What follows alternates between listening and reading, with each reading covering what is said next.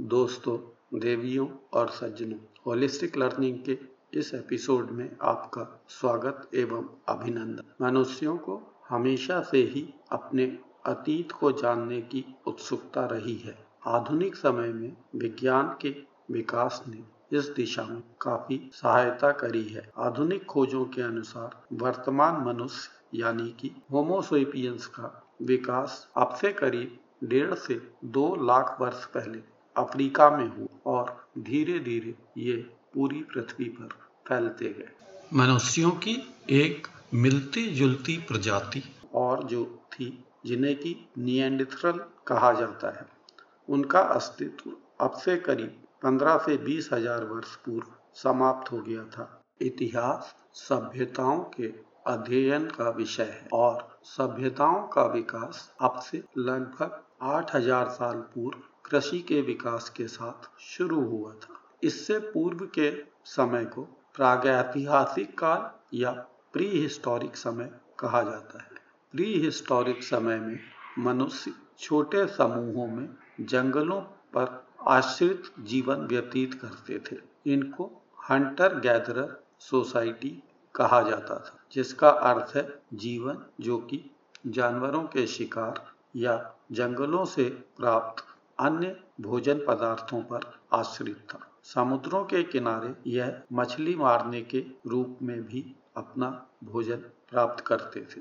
Hunter gatherer society क्योंकि मुख्य रूप से जीवित रहने पर ही आधारित अतः इन सोसाइटी सदस्यों में आपस में संपत्ति या अधिकार का कोई विशेष अंतर नहीं होता था। कृषि के विकास के साथ अतिरिक्त भोजन तथा उसके बाद अतिरिक्त धन की उपलब्धता ने समाज को विभिन्न वर्गों में बांटना शुरू कर दी। विश्व की हर सभ्यता में रूलिंग क्लास ट्रेडिंग क्लास तथा लोअर क्लास जो कि शारीरिक श्रम के कार्य करती थी, इनका विकास भारत में यही वर्ग व्यवस्था, वर्ण व्यवस्था के रूप प्रचलित हुई। मानव सभ्यताओं का विकास सिर्फ़ राजाओं या युद्धों का इतिहास नहीं है, विज्ञान, तकनीक और मनुष्य की चेतना के विकास का एक सतत प्रवाह है। विश्व में अनेकों सभ्यताओं ने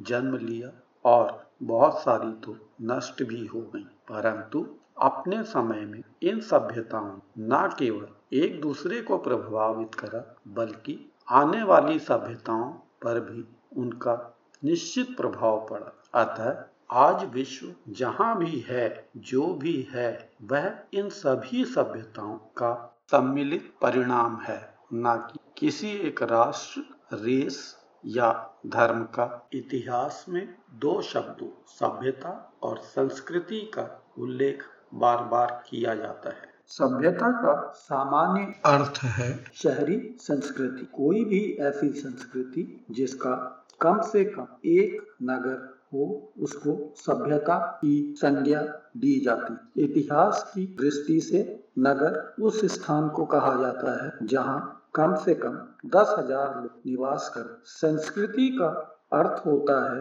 कि व्यक्तियों का ऐसा समूह जिसकी अपनी विशिष्ट पहचान यह पहचान भाषा की, कला की, धर्म की अथवा अन्य किसी भी तरह की हो सकती शुरू में इतिहास के कालखंडों के निर्धारण के लिए एक मानक समय की आवश्यकता होती। इतिहास मुख्य तौर पे पश्चिमी या क्रिश्चियन इतिहासकारों द्वारा लिखा गया था, इसलिए इसका मानक समय क्रिश्चियन एरा से माना जाता है। इतिहास में बीसी अथवा बीसीई या एडी अथवा सीई का प्रयोग करा जाता है। दोनों का अर्थ एक ही है, ईशा से पूर्व और ईसा के पश्चात। आग और पत्थर के औजारों का प्रयोग तो मनुष्य ने हंटर गैदरर स्टेज में ही कर लिया, परंतु लगभग दस हज़ार वर्ष पहले एक और घटना हुई जिसने की कृषि के विकास में बहुत योगदान दिया और वह घटना थी क्लाइमेट का गर्म होना, जिससे कि वनस्पति का विस्तार काफ़ी ज़्यादा होने लगा और यह न केवल कृषि के विकास में, परंतु पशुओं के लिए भी बहुत उपयोगी था। इसकी वजह से भोजन जो कि कृषि से तथा पशुओं से प्राप्त होता था, उसकी उपलब्धता बढ़ गई। इसके साथ ही मनुष्यों ने व्हील या पहिए का उपयोग करना सीख लिया, जिसने कि सभ्यताओं के विकास में बहुत सहायता करी। परंतु सभ्यताओं का तेज विकास तो मेटल या धातुओं के बने औजारों के साथ ही संभव हो सके। इसमें सबसे पहला था कांसे या तांबे की धातु का इस्तेमाल। इस कालखंड को चाकोलिथिक पीरियड या कांस्य युग भी कहा जाता यह करीब साढ़े चार हज़ार वर्ष ईसा पूर्व शुरू हो तथा इस, यह कालखंड लगभग 1500 से 2000 वर्ष ईसा पूर्व तक माना जाता इसी कालखंड में विश्व की प्राचीनतम सभ्यताओं का विकास हुआ। भारत में सिंधु घाटी की सभ्यता, मिस्र की सभ्यता तथा मेसोपोटामिया की सभ्यता या सुमेरियन सभ्यता। यह ध्यान देने योग्य है कि यह सभी सभ्यताएँ ऐसे स्थानों पर विकसित हुई जहाँ की जलवायु मनुष्यों के लिए अनुकूल थी तथा जल की उपलब्धता वर्ष के हर कालखंड में सुनिश्चित यदि आप विश्व के मानचित्र इन सभ्यताओं का स्थान देखेंगे तो यह सभी सभ्यताएँ ट्रॉपिक ऑफ़ कैंसर से थोड़ा ऊपर स्थित है, जहाँ की जलवायु न बहुत गर्म या बहुत ठंडी थी, तथा यह सभी सभ्यताएँ नदियों के किनारे विकसित हुई। आयरन या लोहे का उपयोग मनुष्यों ने ईसा से लगभग 1500 वर्ष पूर्व करना शुरू करा। लोहे के औजारों के प्रयोग कृषि की क्षमता को बहुत अधिक बढ़ा दिया जिसकी वजह से राज्यों और साम्राज्यों का विकास होना शुरू हुआ। तथा यहीं से इन राज्यों या साम्राज्यों के बीच युद्ध का इतिहास शुरू हुआ। इसी कालखंड में नई सभ्यताओं का जन्म भी हुआ जिनमें मुख्य हैं भारत में वैदिक सभ्यता, चीन की सभ्यता, ग्रीक सभ्यता, रोमन सभ्यता तथा मायन सभ्यता। आयरन एज या लॉ युग की समाप्ति लगभग 700 ईसा पश्चात तक मानी जाती है। इतिहासकार लॉ युग की समाप्ति तक के समय को प्राचीन काल या एंशियंट पीरियड मानते हैं। पाश्चात्य इतिहासकार 500 बीसी से 500 एडी तक के कालखंड क्लासिकल एज कहा जाता है। इस कालखंड में ग्रीक सभ्यता ने कला और बौद्धिक क्षेत्र में बहुत विकास किया। क्लासिकल एज समाप्ति रोमन एम्पायर के समाप्त होने के समझी जाती है। 500 एडी से 1500 एडी तक के कालखंड को मध्यकाल या पोस्ट क्लासिकल हिस्ट्री कहा जाता इस्लाम धर्म की शुरुआत ऑटोमैन एम्पायर का निर्माण तथा प्रिंटिंग प्रेस का आविष्कार। इस कालखंड की मुख्य घटनाएँ रही। कुछ यूरोपियन इतिहासकार इसको यूरोप का अंधकार युग कहते हैं। क्योंकि इस समय में पश्चिमी देशों ने बहुत कम प्रगति की, जिसका मुख्य कारण शासन पर चर्च का अधिकार तथा भ्रष्ट उच्च वर्ग का होना था। 1500 ईडी के बाद के समय को पश्चिमी साहित्यकार आधुनिक युग की संज्ञा देते हैं। इस कालखंड में औद्योगिक क्रांति अमेरिका का कॉलोनाइजेशन तथा दो विश्व युद्धों के पश्चात वैश्वीकरण की भावना का उदय होना है। यह सभी कालखंड पाश्चात्य इतिहासकारों द्वारा निश्चित करे गए हैं, जो भारत के संबंध में पूरी तरह से ठीक नहीं बैठते। भारत की चर्चा करें तो सिंधु घाटी की सभ्यता के पश्चात, जो लगभग 3500 वर्ष ईसा पूर्व से लेकर लगभग 1700 वर्ष ईसा पूर्व तक चली और कांस्य युग की संभवतः सबसे बड़ी सभ्यता थी। उसके पश्चात भारत में लगभग 1500 ईसा पूर्व वैदिक संस्कृति का विकास हुआ। भारत के दृष्टिकोण से इस कालखंड को Vedic period post Vedic period, साम्राज्यों का समय, इस प्रकार से विभिन्न हिस्सों में बांटकर चर्चा करेंगे। वेद भारत के प्राचीनतम ग्रंथ हैं और इनकी रचना लगभग 1500 वर्ष ईसा पूर्व से लेकर 600 वर्ष ईसा पूर्व तक करी गई। ईसा पूर्व पांचवी तथा छठी शताब्दी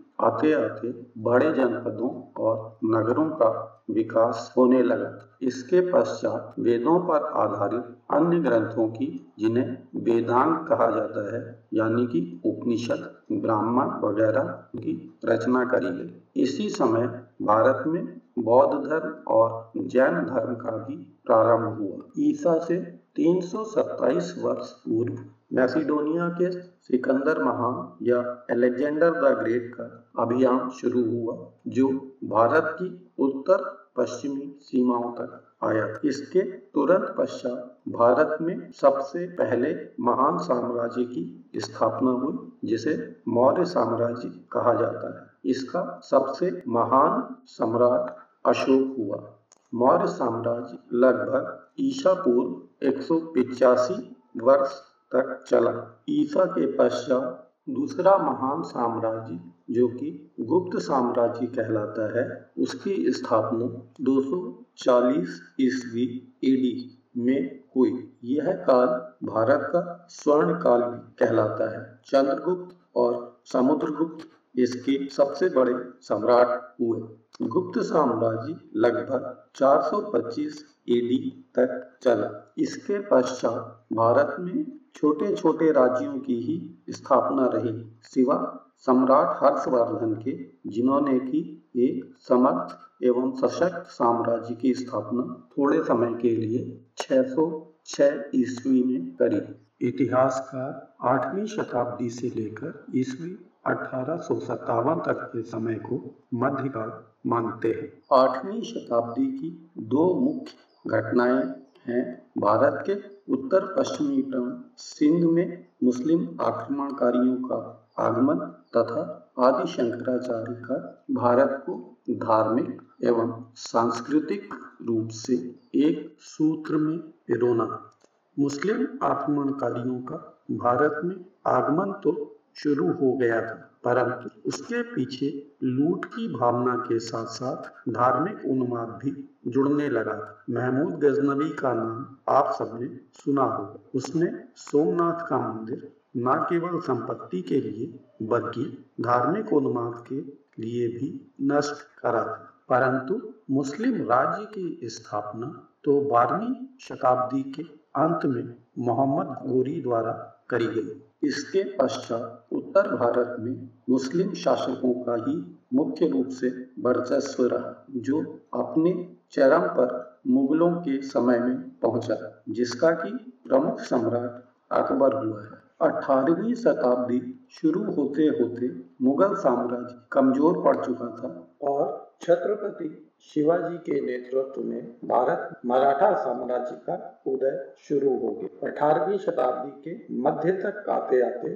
तो मुगल साम्राज्य सिर्फ़ दिल्ली तक ही सिमट कर रह गया। इसके साथ ही भारत में विदेशी व्यापारी कंपनियों ने अपनी शक्ति बढ़ानी शुरू कर दी थी। दोस्तों, भारत के इतिहास में दक्षिण भारत के साम्राज्यों को बहुत कम स्थान दिया गया है। दक्षिण भारत में साम्राज्यों की स्थापना ईसा पूर्व से ही शुरू हो गई थी तथा उत्तर भारत में हर्षवर्धन के शासन के पश्चात तो दक्षिण भारत के कई साम्राज्य उत्तर भारत के साम्राज्यों से ज़्यादा समृद्ध और शक्तिशाली थे। सोलहवीं शताब्दी तक भी विजयनगर किंगडम अपने समय की अत्यंत शक्तिशाली और समृद्ध राज्य था। उन्नीसवीं शताब्दी मध्य तक ब्रिटिश ईस्ट इंडिया कंपनी का प्रभुत्व अधिकांश भारत पर हो चुका था। अठारह में भारत के प्रथम स्वतंत्रता संग्राम के पश्चात भारत पर ब्रिटिश सरकार का सीधा शासन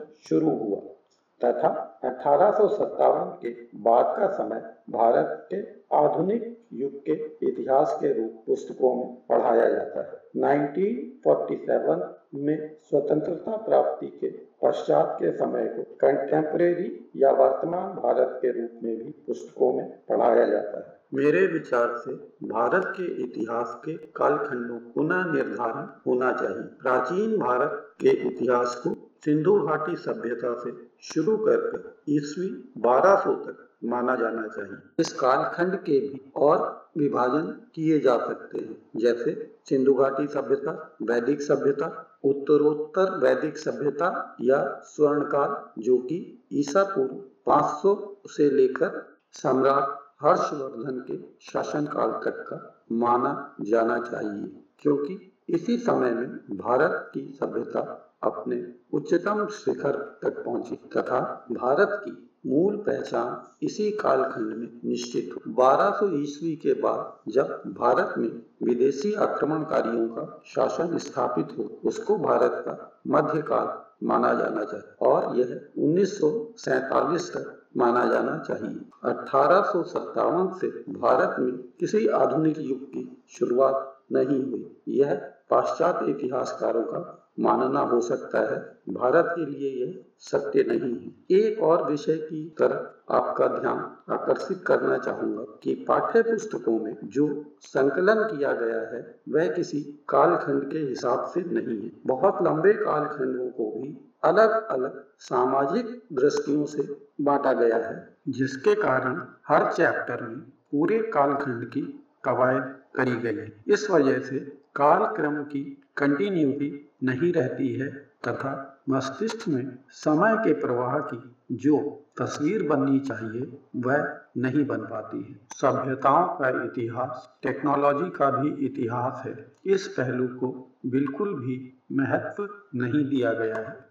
फ्रांस और रूस की क्रांतियाँ संभव नहीं होती, यदि प्रिंटिंग प्रेस का आविष्कार नहीं हुआ हो। इसी प्रकार ईस्ट इंडिया कंपनी भारत में नहीं आ पाती यदि स्टीम इंजन का विकास नहीं हुआ होता और आ भी जाती तो यहाँ शासन नहीं कर सकती थी यदि उनके पास बेहतर हथियार नहीं होते। यह आशा करता हूँ कि इस एपिसोड से भारत के संपूर्ण इतिहास की एक रूपरेखा अवश्य आपके मस्तिष्क में बनी होगी। अगले एपिसोड में फिर मिलेंगे। अपना ध्यान रखिएगा। धन्यवाद।